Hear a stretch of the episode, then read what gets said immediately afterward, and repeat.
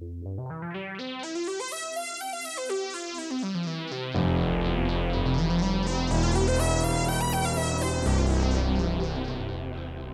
and welcome. You are listening to an informed take on current events brought to you by law students and staff of Queen's University Belfast.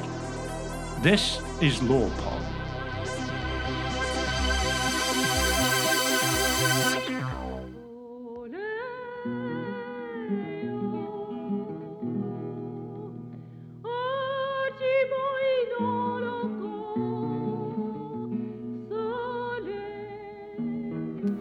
Hello and welcome to LawPod. My name is Julia Hunter, and across the table I have Professor McLaughlin from Queen's University Belfast and Professor Wills from Ulster University.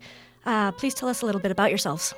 Um, professor of film studies and also a practitioner, so I, I make documentaries and Mostly, I've been working in the area of what you might call participatory practice documentary. So, working with people whose stories involve a degree of trauma in the past, and therefore that that methodology is important to bring them on board in a way that they trust the process.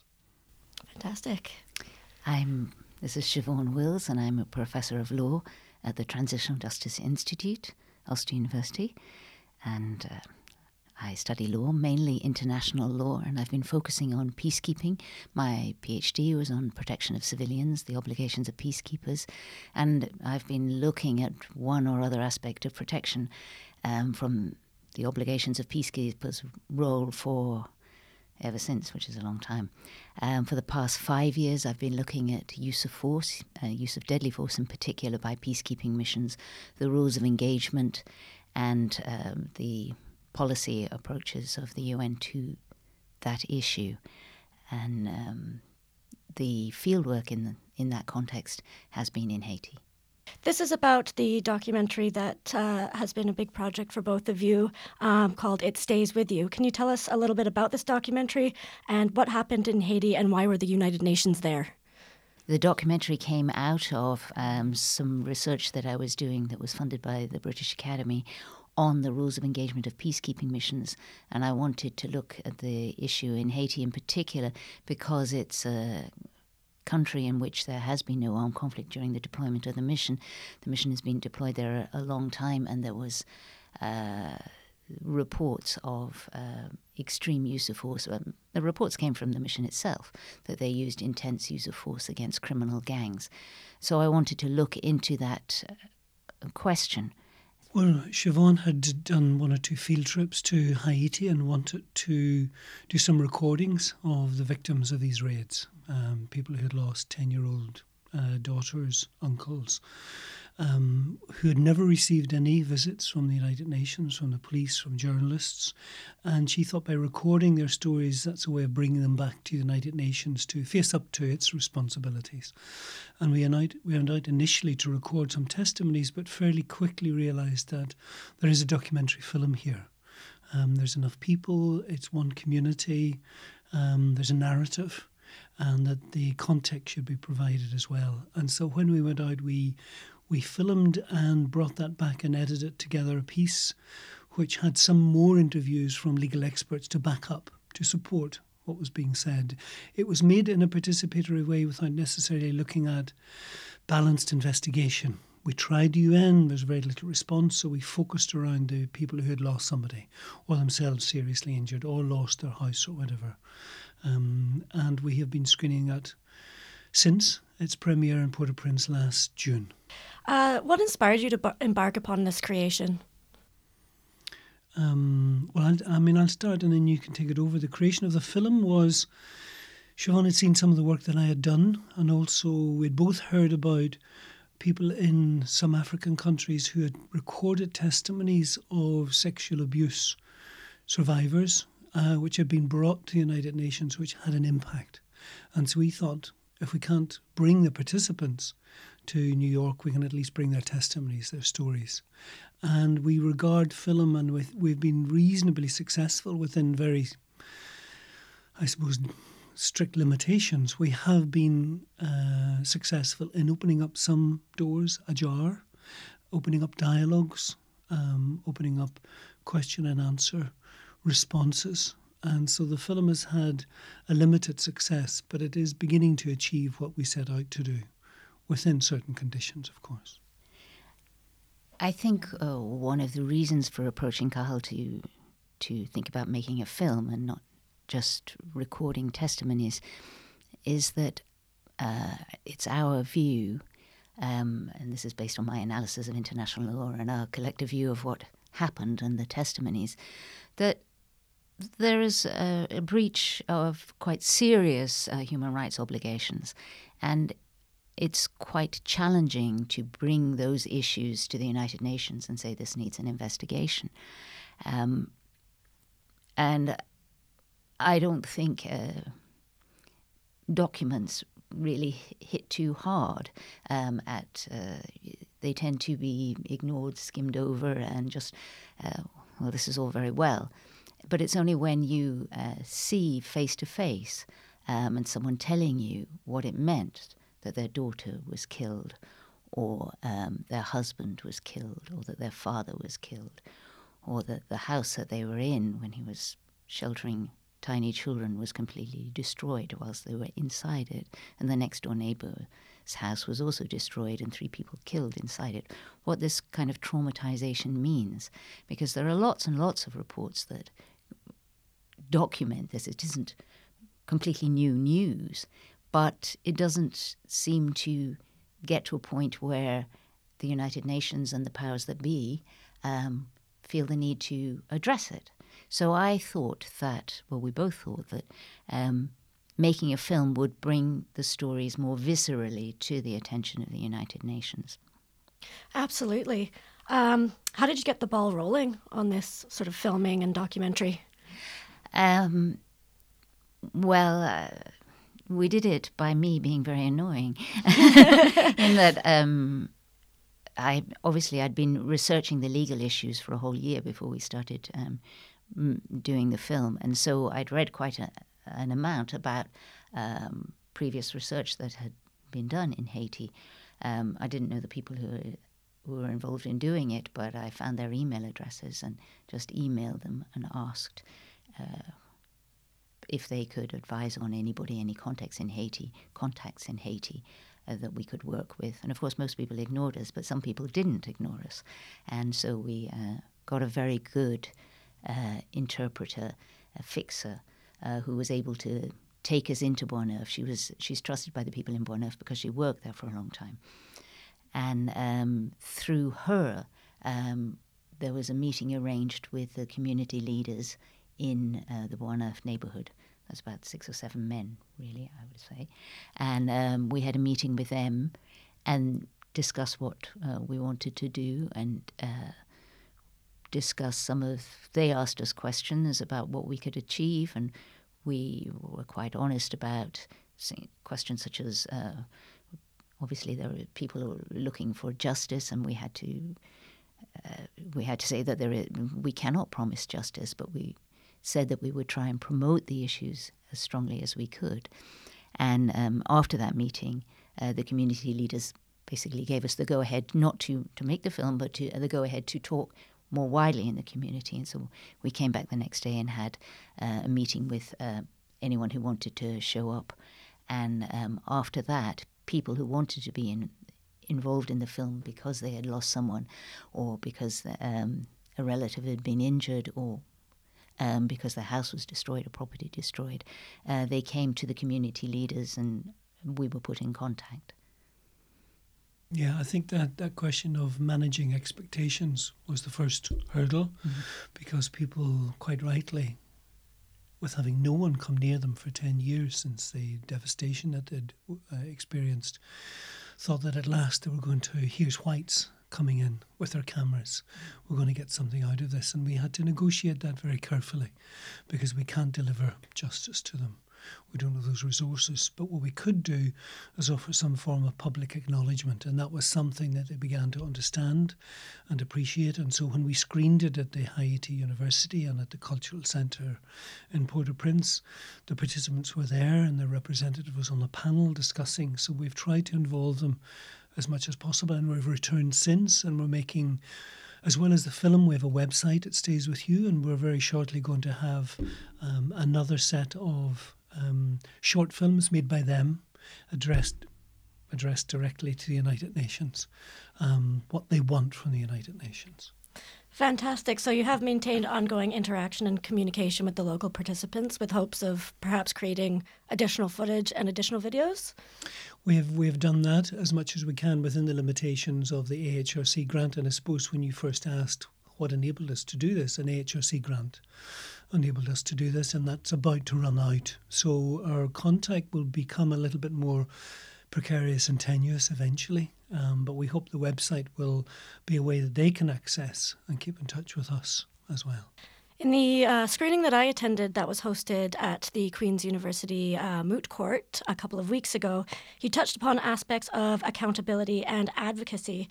Um, what do you hope that this documentary achieves for the future uh, in terms of those sort of those themes? Yes, well, what I hope, and the hopes might be bigger than what is uh, actually achievable. Um, initially, I suppose I, I have to admit to a, degree of naivety. Um, I've n- never imagined that the United Nations is going to fall over backwards offering compensation.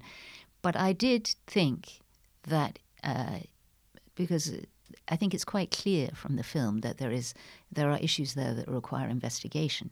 Um, whatever else might have come out of it, um, and whatever else conclusions, whatever you might find, but that there is at least the basis that there should be an investigation. And I mean, ten people talking about uh, clearly um, people that should not have been targeted being killed, children, several of them children. Um, so I, I envisaged that if the United Nations saw this, they would at least respond with an acknowledgement that that's needed an investigation. They might be slow about doing the investigation, but an acknowledgement that there's an issue here to be examined. And uh, the I, I, it's not that I don't know people in the UN Department of Peacekeeping or the UN Office of Legal Affairs. I was based there in 2015 16 doing research um, that was funded by the British Academy. So I was expecting at least some acknowledgement that there ought to be an investigation. And what has happened is that a, a, complete stonewalling, that nobody replies to my emails. It's just completely ignored. Um, the president of the Methodist Church of Ireland has written a letter which has been uh, more or less ignored. Um, so that has been frustrating and disappointing, and we have had to think about different ways of approaching it.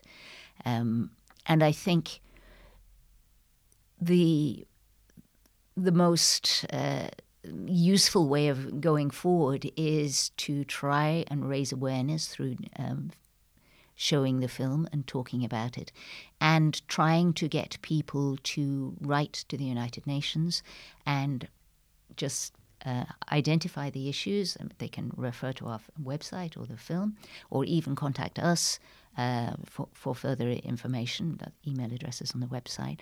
Um, to write to the United Nations, if there are enough people writing to the United Nations saying this should be investigated, um, I think that's one way of um, pushing the the issue further. I think there are two things that should be done. One is an investigation of what happened, and also there should be a reform of policy so that it shouldn't uh, take place again. We've had to manage our own expectations. My own naivety has been that this film contains such poignant testimonies that it would be seen um, and welcomed at film festivals, particularly human rights film. excuse me, human rights film festivals, and I think my own naivety is that the testimonies of these people are, are poignant enough that this film would be distributed and exhibited at, let's say, human rights film festivals. We're finding that we're having to rethink our target audience, and it's primarily the most receptive have been rights groups, not festivals, and university law and film departments. And it's been shown internationally and is due to be shown internationally quite widely, from Tokyo to Geneva to Australia. And I think it's because it's testimony based, it's not narrative based, it's not a story of one or two people. And I think if you look at the way that film films, documentary films in particular, are being forced into much more formulaic ways of telling stories, Um, that was that was a certain naivety on our part at the beginning, that in fact, no matter how powerful a testimony is, if you don't fit it in with a particular structure and formula, it's less attractive to film festivals. However, the, the people we are contacting, the screenings we are getting, are proving quite productive, and we're hoping to lead up to, and this comes into your point, uh, the Geneva Human Rights Commission side events at the end of June are going to screen it, and it can only be screened by affiliated organisations. So we're very lucky to get a, a step in there, and we have. Uh, some funding left for a social media campaign. So we're going to use the months of May and June to try and build up a very focused campaign pressure on the United Nations. So there's this sort of, I guess, overarching idea that documentary can be used as you know a form of activism or as a legal tool to, to form social change. Uh, did can you discuss a couple of points on on sort of that, those particular themes? Yes, this um, point was made actually by um, the professors that were on the panel at our first screening in Ireland. That was at the Royal Irish, Academy last June, and um, one of the panelists, panelists, sorry, uh, one of the panelists, uh, Professor Aoife Nolan, um, she's, she drew attention to the possibility that this film could become be useful as a means of advocacy. And Professor Mullally also mentioned it. Um, in thinking about making this film, I actually thought about it. We thought about it. So, in thinking about making this film, we thought about it in terms of using it possibly as an advocacy tool because uh, it's an issue that needs to be addressed in the, the lives of the people there need need some uh, acknowledgement of what went wrong and also of uh, the need to reform the policies. But there, the issue has been addressed in film, but in um, in the sort of films that I don't think the United Nations would take any notice of because they are um, quite graphic and um, they're presented through a political lens, the left wing lens. Um, and I think it's, however powerful and how, whether uh, even however true uh, the the elements of those stories coming through in those films might be, I don't think it's the the clearest and strongest way of targeting um, change at the UN. So we focused on making the film on the on the legal framework, on the legal issues, what are violations of international human rights law, and allow the the we didn't tell the, the participants what to say, but their stories highlighted matters that were clearly a violations of international human rights law in our view. And therefore, when making the film, we focused on the, their testimony and the legal framework so that we could target it at the UN in that way. We're not addressing the politics of it, we're not addressing wider issues. We didn't present any graphic footage that might. Um, derail the argument into in, into different uh, lines of thought. So we were very, very focused on presenting testimonies and fitting them into the legal framework as a means of targeting uh, change, target, tar- using the film um, to target to target the UN and uh, human rights bodies to push for recognition of what happened and for reform of the policies. Yeah, I think just to, to confirm that point about social activism, campaigning, advocacy, the subtle differences could be that some films that have been made in Haiti about this issue are very powerful um, horrendous footage. Um, they tend to be, as you say, campaigning, very rhetorical, very heavy editorially, um, and do a very good job within their own terms. We wanted something which was much more an advocacy for the people who are affected. So while we have clearly an editorial position on it and we frame it and we do all the mediation that's necessary, as much as possible we minimized. We had no voiceover, we had only text, we had minimal text, minimal context, and the the, the two thirds of the film are the voices of the participants telling their story. And so we were advocates along with them of their point of view rather than trying to bring our own editorial position into it. How can we as podca- podcast listeners help spread the word? Well, one thing is to email the United Nations, Jean Pierre Lacroix, the Under Secretary General for Peacekeeping, Antonio Guterres, the Secretary General. Now, uh, Secretary General Guterres, it is part of his um, campaign for he was only appointed in the end of last year and as part of his uh, campaign is to increase accountability and transparency for the United Nations and this seems to me it's very early in his uh, time as Secretary General that this is something that uh, could be part of his legacy if it was um, if it was brought to his attention. So emails to uh, Secretary General Guterres um, uh, addressing uh, the Human Rights Council. Um, in in June, we will be promoting the issues and showing the film in June. But if uh, anyone, whether here in Northern Ireland or whether you're listening elsewhere in Ireland or in England or in Europe, uh, to contact uh, your relevant uh, bodies in your states that would have a voice at the Human Rights Council session to request that this is this issue is raised.